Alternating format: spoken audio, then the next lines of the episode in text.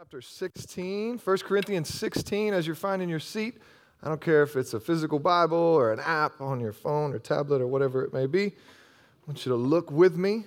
Kids, you are dismissed. Looks like you guys know your drill anyway. You guys can go do your thing. We love you. We'll see you later. 1 Corinthians 16, we're going to finish this book today. Can y'all believe we've been in this a year? We've been in this since last January. We've been walking through this, this series in 1 Corinthians, with the exception of a few weeks where we sort of paused to address, you know, the many cultural happenings of 2020. Um, we have been in this, um, this book. So somewhere between 40 and 50 sermons. I don't know. I'm going to count them this week. I'm going to do kind of a review on Facebook and, and uh, I don't know, I invite you guys to kind of share uh, some of your favorite parts or some of the things that the Lord did through this series. But we have covered a ton because Paul covered a ton. And today uh, we're going to look at how he wraps it up. Um, and so, man, he's covered all sorts of things from division and leadership and doctrine issues and spiritual uh, gifts and relational tension, sexual immorality, loving one another, and so much more. Over and over, we call it issues because he would literally go now concerning this and now concerning that, now about this. And he was walking through issue after issue after issue. And as he concludes this incredibly pastoral and incredibly practical and helpful letter, to a church that he loves dearly. Remember, this is written to a, a group of people, a church, a local church. Um, as he wraps this up, he's going to bring into focus something that's been implicit throughout the, the whole book and sort of kind of subtly weaved in and out, but he's going to, to make it explicit and begin to um, tie a whole bunch of this together with one big idea. And here it is it's not about you, it's not about me. It's not about us, right? That that, that is true personally, right? That our life goes to all kinds of mess whenever we get self absorbed and self focused and, and start thinking about what do I need, and, and we forget about other people. That's why Rick Warren's. Uh, most, one of the most popular books of all time is The Purpose Driven Life, starts out with that very declaration it's not about you. Why? Because if we're going to have any hope at continued uh, joy and contentment, we have to have a purpose that is bigger than ourselves. We have to have something that we're living for that is beyond ourselves. And the same is true not just for individuals, but also for churches.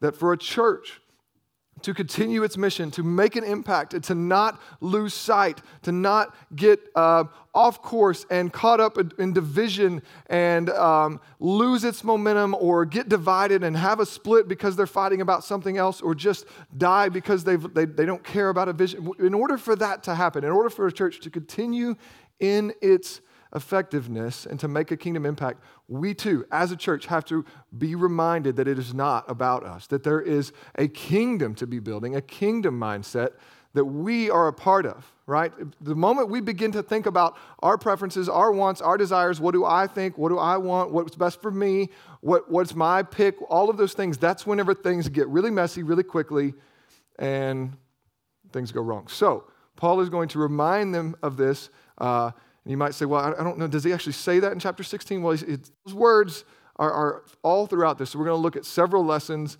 uh, several principles that we can draw out from this passage. So I'm going to invite you to read it with me. And we're going to read uh, most of 16. We're going to start in 5 and go all the way to the end. And I'm going to have the map up on the, on the screen in the back that has um, the, the area, the, the region, the, the world at this time. And you're going to hear Paul reference a lot of this. And I want you to begin to just get a physical um, visual of where Paul has been, where he's going, and, and what the kingdom looks like as it's expanding in this very real time first century. And so let's read um, chapter 16, starting in verse 5.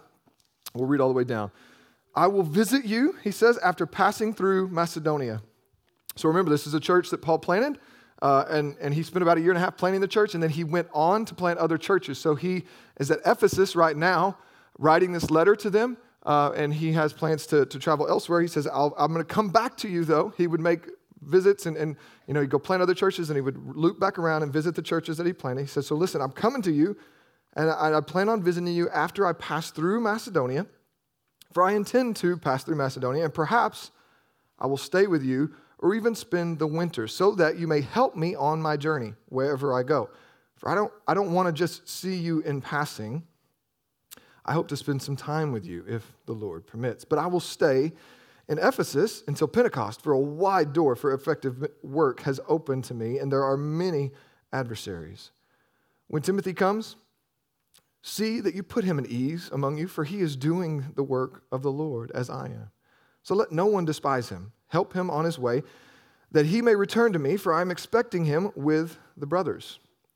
Now, concerning our brother Apollos, I strongly urged him to visit you with the other brothers, but it was not at all his will or the Lord's will for him to come now. He will come when he has opportunity.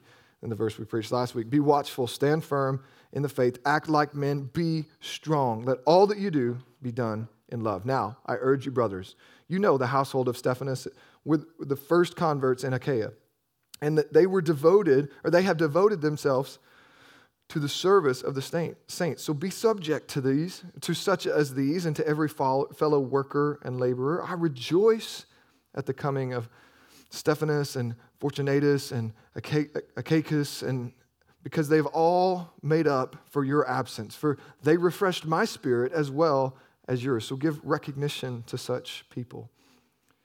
The churches of Asia send you greetings, Aquila and Priscilla together with the church in their house, send you hearty greetings in the Lord. All the brothers send you greetings. Greet one another with a holy kiss. I, Paul, write this greeting with my own hand. If anyone has no love for the Lord, let him be accursed. Our Lord, come. The grace of the Lord Jesus be with you. My love be with you, or be with you all. In Christ Jesus, amen. Let's pray. Father, we ask for your help. We ask that you would help us to get our, our eyes lifted above our own agendas, our own lives, and that we would um, be caught up in the glory of your kingdom and your salvation and the purpose of your church and the role that you've called each of us to play in it, Lord. Would you use this time to uh, advance your kingdom as you see fit? That you would shape and mold us as the Journey Church into a kingdom minded church even more than we already are, that you would shape and mold individuals in, uh, in, this, in this place and listening online, Lord, into a place of, of kingdom mindedness. Lord, not so that we could say, look at us and look at the growth we've done. No, no, but so that we can tell more and more people, look at Jesus, for therein lies salvation. Would you help us to be that sort of people, impassioned and on fire for you and for your gospel? Would you help us, Jesus? We ask it and hope it as we approach this is your word. We confess that and we submit to it and we ask for your help in it. It's in your name we pray. Now, Amen. All right, so let's walk through this. We're going to draw out a few principles, each of which could be a sermon in and of themselves. I'll try not to do that to you, though. We'll try to move pretty quickly through them. But a few principles that we see about being kingdom minded. That's, that's the big idea for, for Paul as he's wrapping this up. He's really commanding, reminding, encouraging, and exhorting his church to be kingdom minded, to not get narrowly focused on themselves, but rather to be kingdom minded. And you might think, well, of course that's Paul. He's a missionary. He's a, like, of course that's what he's going to talk about. But do I really need to care about that, right? Is that for me or is that just for the missionaries or just for the, the preachers and the pastors or whatever? But, but really, what I want us to know and what I want us to leave here is knowing that it is our responsibility collectively as a church, not just a, a missionary organization, not just church planting organizations here in the States, not just the, the staff that's here at our church, but rather us collectively. It is our responsibility to advance the kingdom of God to where it does not exist, to push back the darkness, and to win more souls for his name. And, and that plays itself out in a variety of ways, but nonetheless, we cannot reduce it beyond the fact that it is our job. And so that's our hope is that as we blow through this, that, that the Lord would use this passage to make us indeed a kingdom minded people. So as we look at verse 5, we see, first of all, that Paul is saying, Hey, I'm going to visit you after I come through Macedonia, and I intend to pass through Macedonia. Let's get that map back up, Manny. I, and perhaps I'll stay with you and even spend the winter so that you may help me in my journey wherever I go. So he is somewhere called Ephesus right now, planning that church, and it is things are crazy in Ephesus, and that's a whole other sermon for another day, but you should study that. Um, the whole economy's been turned upside down by the gospel. It's awesome, but people are angry and they're coming at Paul hardcore. So he's saying, Hey, the Lord's doing some awesome work. I got to stay here for a while, at least till Pentecost, and then I'm going to go on elsewhere. I'm headed to you, but I'm going to go through Macedonia. Go to that bigger, go to that other map that gives a little more zoomed in there, Manny. But so you, you see, you begin to see that Paul is not just like going over to Carterville and then Carbondale. Paul is, is hauling his butt all around the known world of that day to spread the gospel and to plant churches. And so we see that Paul has this passion and, and he assumes that they're on board, that they're a part of it. If you remember the, uh, a couple weeks ago when we looked at the first part of 16, he was uh, inviting them to uh, give of their money to resource the church back in Israel. That part of what Paul is doing is reminding this church that, hey, that you're part of something bigger than yourself and the kingdom is being advanced all around you, and you get to play a part of that. And so Paul is going to continue to plant churches, but he's going to stop in, love on them, answer their questions, pastor them, but also be encouraged by them, right? They're going to put him up for the winter, he hopes, and he'll stay there, and then they're going to send him on wherever he goes next. And so one of the things we see from, from um, verses 5 and 6 is that it is the church's responsibility, it is the church's job to reach the nations. Then we know from Matthew 28, and we referenced it in our, in our candle lighting, that Matthew ends, it comes with, a, it starts with an invitation to come and see. It ends with a, with a command to go and tell, right? And that, that go and tell command is called the Great Commission. We know it from Matthew 28. And Jesus says, all authority, all authority has been given to me, right? Why? Because he conquered our greatest enemy. He has conquered the grave and death, and now he is the ruler, and, and his all authority is given to him. And he says, therefore, go. Therefore, go and tell all the nations the good news of the gospel and teach them to obey all the things that I have taught you. That's the Great Commission. That's what we're called to. That's our purpose. You boil it all down. What's the church here for? It's for that to tell all nations, all peoples about Jesus and to, to teach him to follow, teach them to follow him. And so, what, what does that look like? Well, it, it looks like people actually going to tell those people, right? Romans talks about like how, how are they going to know if somebody doesn't go and preach to them? And how will they go and preach unless they're sent? And how will they preach or how will they be sent unless they're called? And so what happens is the church, local churches like you and I, like, like ours here, send missionaries to other places, send missionaries to foreign countries. And so, we, but what we, what we have in today's world is we have a bunch of organizations like the International Mission Board and like the EFCA that, that Diamond, we're going to look at in just a moment, is, is a part of. We have these organizations that are sponsored and, and funded by, you know, um, um, denominations at times and other groups. And, and so we sort of abdicate our responsibility to them. Listen, they have an important and a crucial role in, in facilitating and training up those missionaries that go, right? They have a huge role, something that we as each church could not do nearly as well as those organizations do. However, we must not abdicate our responsibility to them and just expect that, oh, well, they're doing the mission work. No, no, no. It comes from within us. Here's the, here's the deal. It's fun to trace this all the way back. I want you to think about how the gospel got from Jerusalem to you. Do you think about that? Think about from Jesus' resurrection the early church, with the Spirit lit the flame. I love that verse. I love that passage, right? Whenever Pentecost, he breathes the Spirit onto the church and it, and it begins to spread. Well, how did it get from there to you? Well, here's the deal some missionary, and then some other missionary, and then some other missionary, and some other missionary. You know what was behind all those missionaries? Churches sending those missionaries. Right? Well, here's the deal, church. There's still people that haven't heard of Jesus, like lots of them.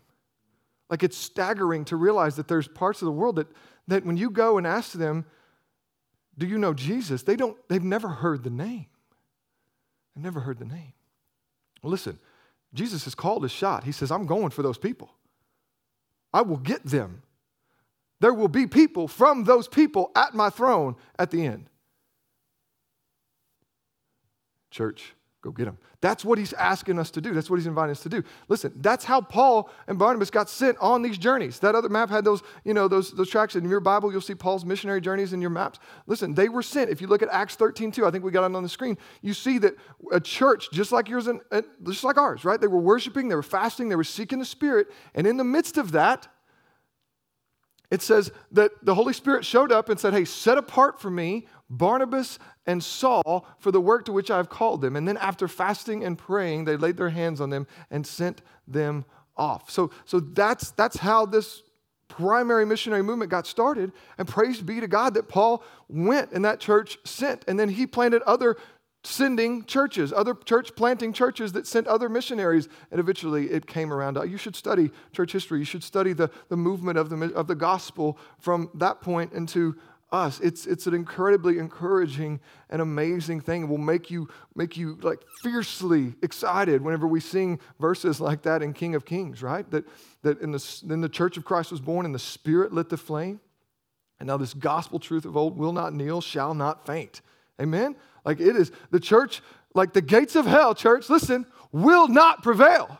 It will not. Like the church is going to win, it is going to advance. Jesus will get his people. Well, that's, that's our responsibility. That's, we get to play a role in that. So he may pull people out of our congregation just like he did Paul and Barnabas and others to go to the nations. In fact, in many ways, he already has. So we're gonna, we're gonna check in. Many of you know Diamond, uh, and she kind of came to us. She was already headed to Germany, but she, man, she bonded with our church. She plugged in here. She is our she's our girl. She is our missionary. And so she has been in Berlin for a year and a half now, and I asked her to send a video just to check in. And so let's watch just a, just a, a couple minutes of, of Diamond kind of sharing an update, and then we'll talk about uh, how you can kind of touch base with her and, and support her. Well, hello, Journey family. I hope you guys are doing well. I hope you guys are surviving, are thriving, or trying to thrive because 2020 did not come to play. If you guys do not know who I am, or anyone in there in the audience, yeah, my name is Diamond. I am actually also part of the Journey family. I have been living in Berlin for a year and a half now as a missionary working with youth ministry. So looking back on a year and a half and then to now has been a major difference and God has been so good. Like I came here all quiet and like not knowing what to do, unsure of myself, but like excited, but like not knowing, like not sure of like if I should like come out of my shell, if I should like what I'm gonna do, like what is gonna happen within this next year and a half. And here I am, loud as ever, pursuing like creative stuff, more fashion actually, and it's been really cool. And I've been really been able to connect with my students here at the church. And they finally trusted me enough. Back in November, they came over and we had a girls' night. Um, we had movies and snacks, and so that was fun. And so I've recently also been getting really into uh, being around photographers here, like getting really into that niche um, because no one on the team is doing that. And I've been styling photo shoots. I've been part of those and meeting really cool people. And that has been really interesting, and God has really blessed that. And I'm also really happy and excited because styling is actually what I want to do. And so the Lord is allowing me to use that as ministry as well. Um, I also go to a dance studio every week and meeting people there. That's been fun. And yeah, it actually, um, I have a small story.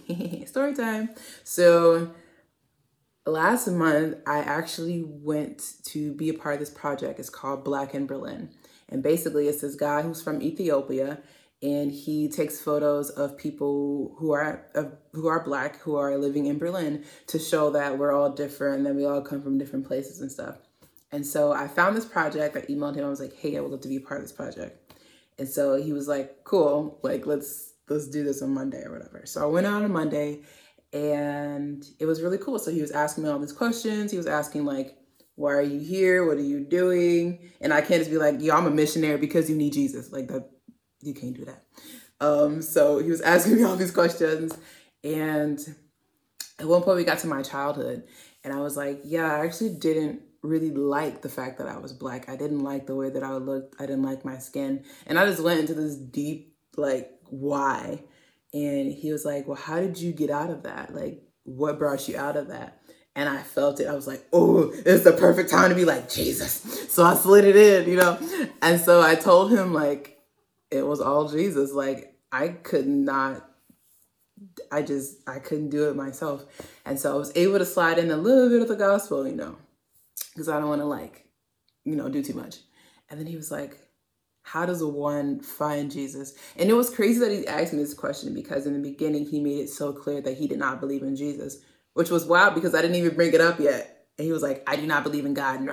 And then he asked, like, how does one believe in God? How does one find God? And I simply said, like, he's already found you. He's just waiting. And it was like, oh and this is such a great moment because I was able to share Jesus. Like, and it's a great feeling to be able to do that, especially in a culture that really lacks him. So that's my little story time. I hope you guys Have a great week. Have a great day. Have a great afternoon. You can catch me on Facebook or Instagram.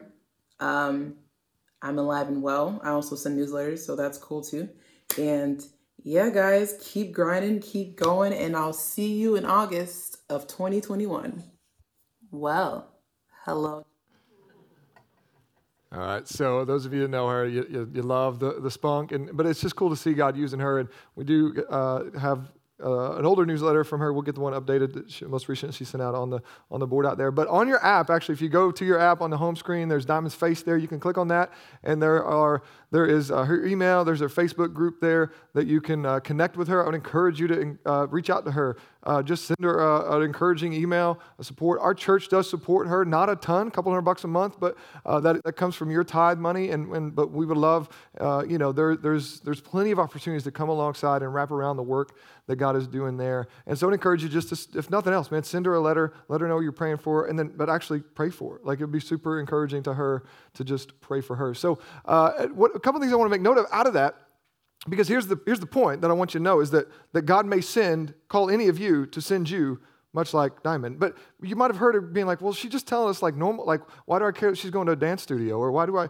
are we paying, are we supporting her to go over there and, you know, uh, and do like photo shoots? And, and here's part of it. Like, well, first of all, she's working with a local church and student ministry. And so that's her primary ministry. But what she's doing is she's leveraging what God has already put in her as gifts and as passions for the gospel.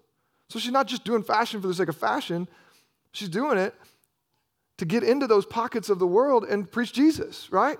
So she's going to dance studios to, to meet people to preach Jesus. And so that is, the, the, a, lot, a lot has kind of changed in our, in our modern world where you don't, like, we think about these missionaries, we think about just a person that's going to go be a church planter, and that is true and right. But what that church planter needs is, is people to come and just be normal everyday church people with them in these foreign countries, right? So here's the deal God's brought the nations to Berlin, right? Like she's coming in contact with all kinds of people from all different nations, and there's all kinds of these global cities around the world. So you may think, well, I don't know a foreign language. I don't know that. I, you know, I'm, I don't, I don't have like a ministry degree. Well, listen, if you're a nurse, if you're a photographer, if you're an accountant, or what, like God may call you to go and do those things in some foreign country and be a part of a church plant. It's crazy. So if you have more questions about that, like I just don't want, I want to know, I want you to know that, that that's how God works. He calls people like you to places like that. So you can support her. You can ask more questions about how you can get involved. But we need to know that it is the church's responsibility to reach the nations. We need to move on. So uh, verses 7 through 9 paul goes on to say for i do not i don't want to just see you now in just passing i hope to spend some time with you so you hear, you hear his preference, you hear his passion. He wants to, he loves these people. I want you to think about how hard it would be. I hear people, I, often I hear people say, you know what? If it wasn't for the journey, I'd leave, I'd leave Illinois. And, but they're like, I just love this church. I just want to be here, right? But listen, I, that's praise God for that. Like we should feel that. Like this, you should be connected here to where you should feel it if you weren't around your church people. That's what Paul's saying. He's like, I long to be with you. I want to spend some time with you. I don't want to just blow in, pick up the offering, and go somewhere else. He wants to be there. And he wants to be there now. You'll see this in many of his letters. He longs to be with his people. But you know what? He's going to lay his preference down for the sake of the kingdom. And that's what he's going to say. For I don't want to just see you in passing, I want to spend some time with you. Verse 8, but I will stay in Ephesus until Pentecost. Why? Because God's given me a wide door for effective work. Um, and there's a lot of adversaries. So what we see here is Paul is, is laying down his preferences, and, and his preferences are put in submission to God's kingdom advancement. Listen, that is not just Paul's calling, that is all of our calling. To lay down our preferences, our desires for comfort, for security, we lay it all down for the sake, we lay it all in submission to his kingdom being advanced. He longs to be there uh, and you might think that, you know, Paul's like, he's this missionary dude. He just wants to keep going, going, going. Like, you might think that he's like the guy that when he gets someplace, he's ready to go to the next place. And, and there may be some of that in him, but what I think what he's saying is here, much like you and I, like he is drawn to comfort. He's drawn to security. He's drawn to what he knows, but God has called him out of that. And so what does he do? Does he do what he wants or does he what God's called him to do? What is what God's called him to do? Right? And so, so our desires for whatever, right? Our preferences, our, our comfort, our security have to be put in submission to God's kingdom advances. So, too often, I know it's about myself, I know it's to be true about so many of us. Like, too often, we dismiss opportunities for ministry just because we don't see any way that we could. with all that we have going on. Okay? So often you hear about a compelling ministry opportunity and you're like, man, that is great. I just don't see how I could with all that I have going on, or fill in the blank, right? That, that, that is so common for us to, to, to think through that, right? When we hear about opportunities to share the gospel, to, to be missional, to bring people into our home, to serve in an organization like Cross Recovery, to be a recovery partner and mentor with somebody that's trying to get their life back on track. What a, what a ripe field for somebody that's just longing for help to be able to come in and be a friend to them and walk with them and like Diamond just shared, those opportunities to share Jesus are going to be teed up for you because that person is wounded and is longing, right? What a, listen, here's what I'm saying God has given us a wide open door for ministry here in Seoul, Illinois. How do I know? Because this place is broken. There's broken homes everywhere. There's kids that need homes. There's parents who are trying to get their kids back. There are parents who are struggling to make ends meet. There's single moms. There are people struggling all over the place. There are people in recovery all over the place. That's a wide open door for ministry, church. But we dismiss it often because we go, I just don't see how I could. I, I, don't, I don't, see how I could. I, I, don't have the time. But here's what, I want to, here's what I want to challenge you with Have you put your entire life on the table before God and asked Him to reorder it? Here's what I mean by that. So often we think about what we could do, we're just considering our existing margin. Right? We think about all that our life already has in place, and we're like, well, you know, I've got I got like Tuesday evenings open, and then Sundays are, there's some flexibility, you know, like I, I got a little bit of money left over or whatever. And uh, okay, God, what, what can you do with that? What, what can I do with this, this margin? Here's what I got, Lord. Man, what a, what a disproportionate and really spiteful response to the gospel of Jesus who gave it all for us. To say, hey, here's what I got, Lord, what can you do with it? Right? Here's what, here's what Paul is calling us to do as Christians is to lay all of our life before God on the table. Right? In the form of like a blank check, just saying, okay, Lord, here it is. You write it how you want it to go. You tell me. You tell me. What should my priorities be? How do I reorder this thing to serve you? Because our preferences have to be laid in submission to the advancement of God's kingdom. Moving on, verse 10. It says, When Timothy comes, see that you put him at ease among you, for he is doing the work of the Lord as I am. So let no one despise him. Help him on his way in peace, so that he may return to me, for I am expecting him with the brothers. Here's what Paul, I think, wants us in, in 2,000 years later to get from that is we need to be a people. God's people need to be, his churches need to be a people who encourage, support, and develop new young leaders. Okay? God's people should be a place that encourages, supports, and makes space for new leaders to be developed. you might say that might seem obvious to you, but I want you to think about the cost that actually comes with that, how that plays out. You might say, well, why would they despise Timothy?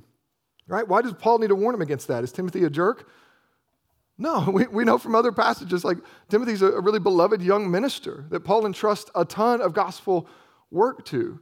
You know why they probably would despise Timothy? Because he's not Paul, he's not Apollos, he's not Peter. You see what I'm getting at? Paul's addressed that earlier in 1 Corinthians. We develop, in, in today's world, we develop a preference for our preachers, our pastors, our teachers, the ones that we like. Right? We chose that church because that pastor was there. We chose, we listened on podcast to that one, and we don't really want to, you know. And so what Paul is saying is like, listen, when he gets there, He's going to do ministry, and, and he's not going to be like me. He's not going to be like Apollos. But you know what? Don't despise him. Encourage him. Don't let him feel anything other than support. Put him at ease among you. Why? Because he's doing the work of the Lord as I am. Paul's saying, don't hold me, don't hold him in comparison to me. Know that God's called him to the ministry just like he's called me. And he might preach different, he might teach different, he might have a different way of approaching, you know, leadership. But you know what? God's called him to it, so support him in it encourage him, develop him. Be intentional with that. Listen, this tension is made increasingly harder by today's media platforms. Like we have access to world class speakers at our fingertips, and that is a good thing, but it can also have a negative effect, right? Because then we expect anybody who God calls to, to be able to preach like John Piper, Tim Keller, David Platt, right? Fill in the blank, right? And, and we hold them up to these guys, Matt Chandler, and we're like, you know, well, you know, he didn't really make me laugh, or he didn't, really, whatever. Well, listen, Paul's saying, no, no, no, like God's called him to the same work as me, so support him, encourage him. And this, this tension, I, I, I was actually having a conversation recently after our, our, students went to Snowbird. So, Snowbird is a camp that I, I took students to years ago when I was in, in youth ministry. And I've gotten to know and love the, the, uh, the, the main pastor out there, Brody. And Brody's a fantastic, energetic, funny, passionate speaker. And much of Snowbird's impact has been built around his personality. But you know what I appreciate about, appreciate about Brody is that he's not about building his own kingdom, he's about building the kingdom. And he knows that one day his presence will no longer be a part of Snowbird, but he wants Snowbird to continue on. So you know what he has to do? He's got to develop other leaders. He's got to give them the platform. He's got to give them the chance to speak and teach. And so some of our folks were talking about, well, you know, it, it wasn't the greatest. We had these other guys teaching, other, you know, and it, what, we really just wish Brody had been there the whole time. And, and, and listen, I get that. I, I feel the same way. But you know what? What if, what's the cost of that? So if we continue to say, well, no, this guy, this guy, this guy, this guy, well, what happens when this guy gets run over by a bus? Or when this guy falls into sexual immorality and is no longer part of the church, right? What happens whenever this guy gets taken out in whatever way? We want the church to continue on. So, what do we have to do? We have to develop, intentionally pursue, develop, encourage, make space for young leaders. Okay? That's what Paul's saying. Timothy's coming at you. Encourage that dude. Make sure he's supported. Make sure he does not get despised. Verse 12. Now, concerning our brother Apollos, this is a guy, if you know from earlier parts of uh, 1 Corinthians, that many people were big fans of Apollos already. He had his own following there at the church. Paul had to straighten this out, saying, no, no, no, it's not this whole deal. I follow Paul, I follow Apollos, I follow Peter, I follow. Je-. No, no, no. We all follow Jesus. These are his under shepherds, and get over it. If it's not your favorite pastor preaching, get over it. We're looking to Jesus, not these people. So Paul, Apollos is, is kind of a stud that people like him, but he hasn't been able to come to him. So Paul's addressing this pain point. He says, listen, about Apollos, I told him, I, I encouraged him, hey, you should go back to Corinth whenever you can right? And these other brothers are going, you should go back to Corinth. But Apollos, it wasn't in the Lord's will at that time. God had other work for him. We don't get those details, but it says, hey, it wasn't his will, meaning it wasn't God's will for him, and he'll come to you as soon as he has opportunity. What do we learn from that, church? We need to be willing to let go of, for the sake of the kingdom, be willing to let go of our best and brightest leaders and preachers. For the sake of the kingdom, we as God's people should hold in an open hand our favorite preachers, pastors, and teachers. Why? Because God may have a purpose for them elsewhere. He may call them elsewhere, right? And if we get totally discouraged and leave the church because God, you know, sent this person away or called this person, whatever, then we've, we've, we have the wrong perspective. We have the wrong foundation, and we're missing the point. He says, listen, you got to be willing to give up your best and brightest. God calls us to plant a church. You know what? We're not going to send the JV right? We're going to send our best. We're going to ask you guys to, like, that's, that's how this goes. We, we, we look at ministry and, and advancing the kingdom. Well, we need people who are going to do that work. So he's saying, listen, Apollos, he'll, he'll come when he can, but you're going to have to be willing to let him go. Uh, verse 13 and 14 we taught last week, so I'm going to skip that. Verse 15, he says, Now I urge you, brothers, you know the household of Stephanas, and, and they were the first converts in the area. And they've they have had to devote, they've already devoted themselves, he says, to the servants and the saints. So be subject to such as these and to every fellow worker and laborer. What is he talking about? The best that we can interpret in the, other commentaries that I checked is it, it, seems as though Stephanas was one of the, obviously, he was one of the first converts, and he became one of the elders that, that Paul appointed uh, as an overseer, as a worker, a laborer there at the church of Corinth. And so Paul's saying, hey, listen, when it comes to your elders, like they, God's brought them there, he's put them there. And if they're serving joyfully with the right motive, then you should joyfully and, right, and, and, and gladly follow and support them. So, elders, so the, the point is gladly follow pure hearted elders.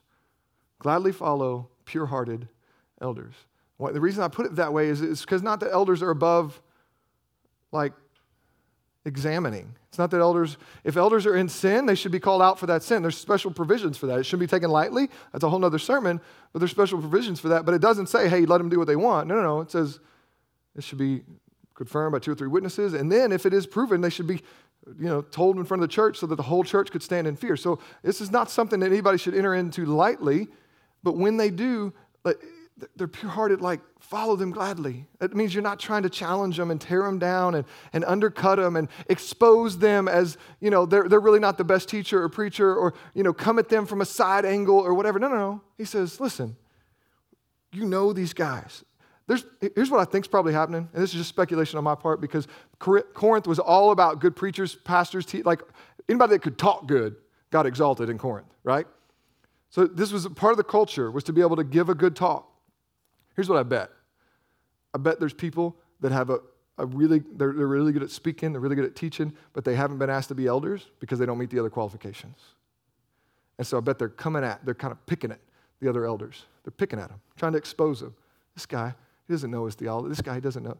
Paul's saying, listen, you know Stephanas. He was one of the first converts, and God set him aside for this. He's devoted himself, him and his family has devoted himself to the servants of the state, service of the saints. So be subject to such as these. And every fellow worker and laborer. So evidently there's a thing with, with Stephanas particularly, but he's saying, hey, uh, the other fellow workers, laborers that God's put in, in, place over you, like be subject to them, gladly follow them, come alongside, support, and, and let's do mission work together. See, that's when we get in this consumer mindset, it's about me. That's when we're going to try to tear down, right? That's when we're going to try to pick out, well, I want this pastor, or well, he didn't really, you know, he's not really my favorite. The way he teaches or preach, he kind of lost me. He went too long, didn't go long enough. He says too many words, he doesn't tell enough jokes, whatever, right? We get into our mind what we want and we start to criticize and we get in this posture of, I'm the consumer, I want to make sure I'm getting the product I want, and if I don't, I'll walk and get another product somewhere else. Listen, that's not church. That ain't church. I don't know what it is. It's some business messed up stuff, but it ain't church. Okay? So let's not do that. We're the people of God. He's called us elders here to, to, to serve humbly. And listen, you call us out, you, you, you, you examine us when needed, but, but listen, let's, let's do ministry together. That's what Paul's saying. Let's do ministry together. This guy's trying to do ministry. He's, trying, he's given his life to serve the church. Don't pick at him, don't bite him, don't bring him down. Don't, don't, don't posture yourself that way. We got a kingdom mindset. Kingdom mindset. Let's go forward. Let's do ministry together. Verse 17. I, he says, I rejoice at the covenant of Stephanas and Fortunatus and Achaicus. All those guys have an extra syllable on their name. I want to take it off. It seems awkward, but that's who they are. So, because they have made up for your absence and they've refreshed my spirit as well as yours, give recognition to such people. Here's what those three guys, they took the Corinthians letter to Paul.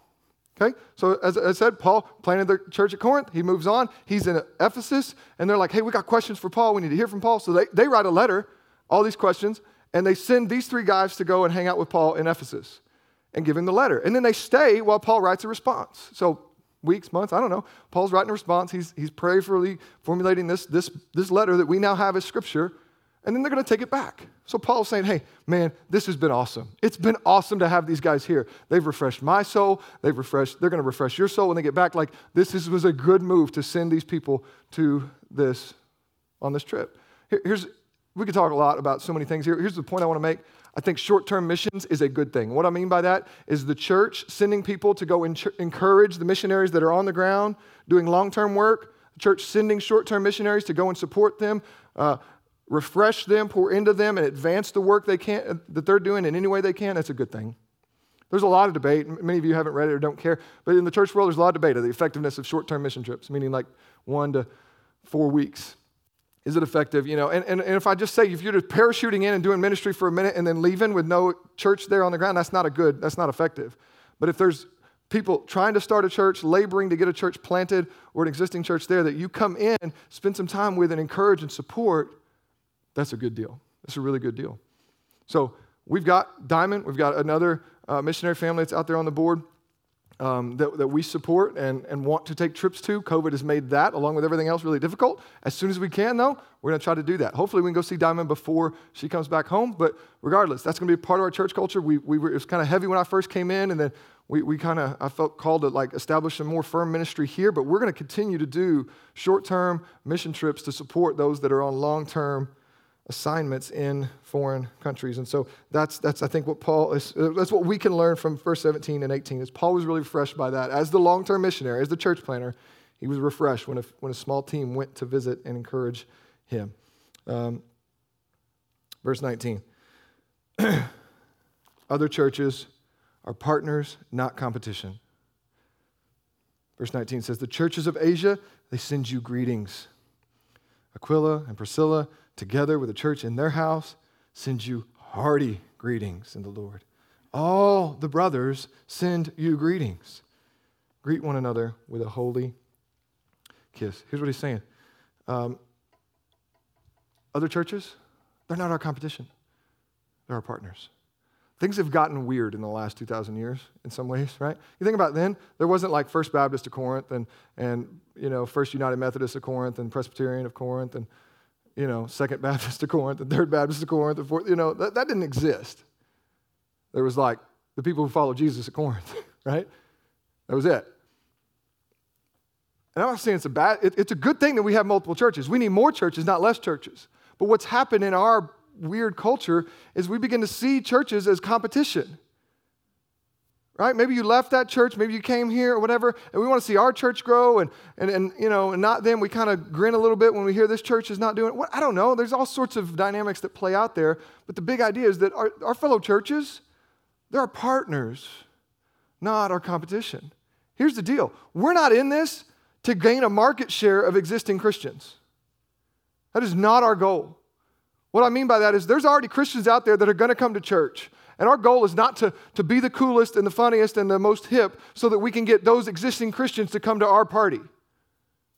Nope, I'm not in for that. I'm not giving my life to that. There's other churches that do cooler and better services than us. Just a spoiler alert. I'll help you find them. Right? But God has called us to a particular mission right? To get in the nitty gritty to the broken parts of our world and our community, to plug in relationally and to push back the darkness. And we partner with other churches to do that. We don't, we're not competing with them. That's why we're working with First Church of God to do that remote learning deal. Right? Do I care who gets the credit? No, it's just like Jesus gets the credit. Right? That, that's what we want. We want people to meet Jesus. We praise God that other churches are preaching Jesus. Maybe you know something about their motive and it makes it really hard for you to root for them. You know what? Paul talks about in Philippians? He says, basically, I'm going to paraphrase this, but he says, listen, if they're preaching it out of like their own motivation, their own, their fault, like it's, it's so, I'm just going to have to rejoice that the gospel's being preached. Whether it's out of pure motives or not, I'm just going to rejoice that the gospel's being preached and that the Lord will sort out the rest. So we rejoice when other churches grow. We rejoice when other churches come into town. We got a church plant here. We don't want to see them as a threat. We don't see them as a partner. How can we help you? Somebody bought us new seats a couple years ago, new chairs that you're sitting in. It's awesome, right? Butt feels better than they used to. You know what we did with our old chairs? We gave them to other churches. We had a chance to sell them. There's a business town wanted to buy them. I said, ah, I'd really rather give them to another church. Somebody gave these to us, let's give them to another church. So we did. We gave them to two other churches. Those churches didn't have seats, now they do, right? Small deal. That's, what, that's how we want to posture things. We've got something, they need it, let's, let's give it to them. Let's support them, let's encourage them, right? That's how we, we need to see things. And then also, we need to see one another as such, right? He says, greet one another with a holy kiss. That's been confusing to many. Not COVID safe, just so you know, right? But he says, when you come in, like, greet one another with a holy kiss. That's a cultural thing. There's been through, a, there's a lot written on that whole deal. It, it, doesn't translate to us. What he's saying is, this is a greeting that, dignif- that, that signifies, hey, we're a part of the same family. We've all been reconciled. We're laying down our preferences. I'm not here to compete with you. Like, hey, we've all been purchased by the blood of Jesus and we're embracing one another. That, that walls that used to exist, that we didn't hang out with each other outside of here, we're not in the same social circles, we're not in the same economic class, we're not in the same skin color, whatever. When we, when we come into the family, we've got all broken down and, and laid aside. Because why? Well, we've been, all been bought and purchased by the blood of Jesus. So embrace one another, love one another, think the best about one another believe the best, pursue one another. Verse 21 and 22, Paul says, I write this greeting with my own hand. What's he talking about? Well, what we probably can deduce is that Paul has been probably um, dictating this to somebody else, to a scribe of sorts that was writing down this letter as he's going through these responses right? Up to this point, it's been somebody else writing down what Paul has said. It's Paul's words, Paul's leading, but, but somebody else has been dictating it. And at this point, he, he takes the pen in his own hand and says, Hey, I write this greeting, this, this salutation, this end of the book. I'm writing it with my own hands. and he says this, this. So, this is sort of uh, something Paul wants you to know. No debate. Paul wants it to be clear. This is his words, his greeting. And he says, this is quite a strange verse, actually. He says, If anyone has no love for the Lord, let him be accursed. Come, Lord Jesus. What's he saying?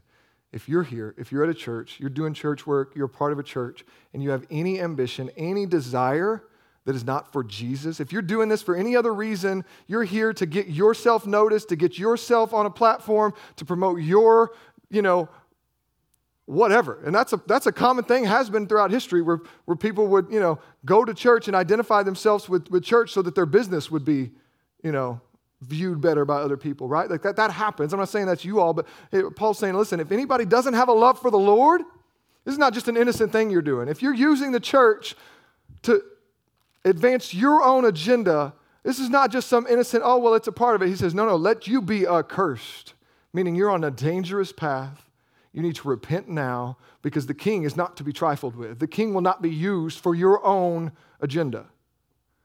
So we need to examine our agenda. We need to examine what, what are we here for? What are we hoping for?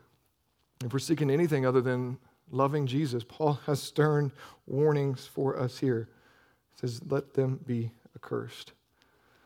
So all that is to say, listen, church, we should be a kingdom minded people a kingdom minded people. Meaning, we have been bought by the blood of Jesus, and the blood of Jesus has been spilt for the nations. So we don't just sit contently by, glad that Jesus bought us, and good luck with the rest of that. No. Paul's going to say in his next letter to Corinthians, in chapter 5, 2 Corinthians, that the love of Christ compels us that because of the way that Christ loved us, we are compelled, meaning there's something moving us to be reconciliated, to be ministers, ambassadors of reconciliation. What does that mean? That means you take what God has given you, where He's placed you, the gifts, the people around you, the place you live, the gift, the, the work you do. You, you take it all and you put it on the table before the Lord and say, okay, Lord, I want to be used for your kingdom. How do you want to do that? How do we do it, Lord? How do we do it? Let's, let's do it together. That, that's what that means. And so, but we don't just do it because it's, you know, what he said. Like, it's not just this obligatory, okay, well, you know, I got to pay him back. You know, he gave me this really cool thing called salvation, so I got to pay him back. No, no, no. No. Paul says, listen, verse 23 the grace of the Lord Jesus be with you.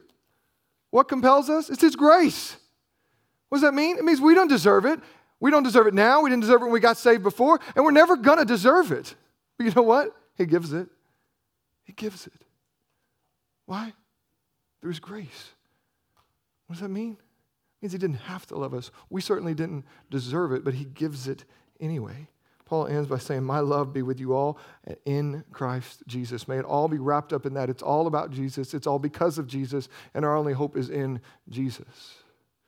Church, as we come to a close here, I want you to get your communion elements. If you don't have them, there's some out in the lobby, but I want you to grab them with me, and I want you to, I want you to look Take that wafer out of the top, and I want you to behold it. I want you to, I want you to break it, and I want you to think of Jesus.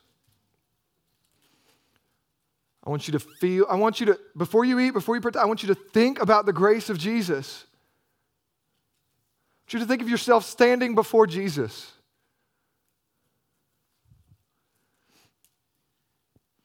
If you're familiar with the Isaiah passage, Isaiah chapter 6, he's brought into a vision of the throne room of, of the Lord. And man, it's awesome. It's amazing. It's glory upon glory. And you know what? He doesn't go, man, I'm glad I'm here. Let, us get to work, Lord. You know what he does? He hits his face because he says, Woe is me. Why? I'm a man of unclean lips.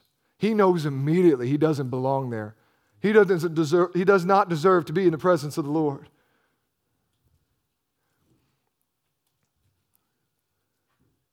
And he just knows he's going to be consumed, annihilated by the, the holy fire of, of the glory of the Lord. But then all of a sudden, here comes this angel, this seraph, and he takes a coal out of the burning altar and he touches Isaiah's lips. And there's so much symbolism in that, but what, what, what's happening is, is he is cleansing him. He is, clean, he's pardoning him of his sins so that this sinful, unworthy man can now stand in the presence of the Lord and receive what the Lord was about to give to him, which was a mission, which was a calling on his life. I want you to picture yourself standing before the Lord. If you don't know, you don't deserve to be there. The Bible says we're all sinners. All of us. Not just me, not just the really, really, really bad ones of you, but no, no, like all of us are sinners. Meaning we don't get to stand in the midst of a holy God. We're filthy. Well, I've been pretty good. It says your goodness, your righteousness, it's like filthy rags. Doesn't matter, doesn't count death. That's your sentence. That's what you get. Well, Lord, I did this. No, death. What about this? Death. I was better than that guy. Mm, death. That's what you get. The wages of sin, it's death. But there's good news. You need to feel that first. Christmas is only good news when you realize you need a Savior, okay? You need to feel that first. When you feel it, when you, re, when you feel the weight of your sin, now I want you to look at the bread and I want you to hear Jesus saying, hey, hey, this is my body broken for you. Go ahead, take and eat.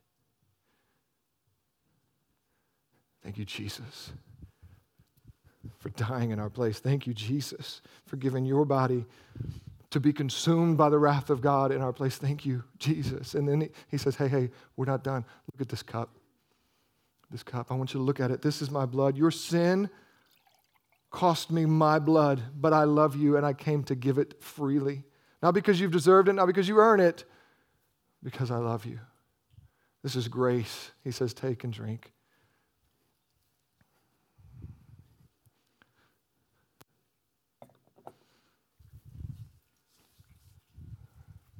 It is out of that sacrifice that we become a kingdom people. It is in that moment that Isaiah then is able to hear from the Lord. And the Lord says, I got a mission, I got a message, but who shall go and who shall I send? And you know what? Isaiah has nothing to tell the Lord about how busy he is. He has nothing to tell the Lord about how much he's already committed to or how much he's got going on or how much money he doesn't have or how he's not sure about his, how his family would work in that. You know what Isaiah does? Here I am, Lord. You send me. For what could I bring? What could I offer you other than my whole life? Here I am. Send me.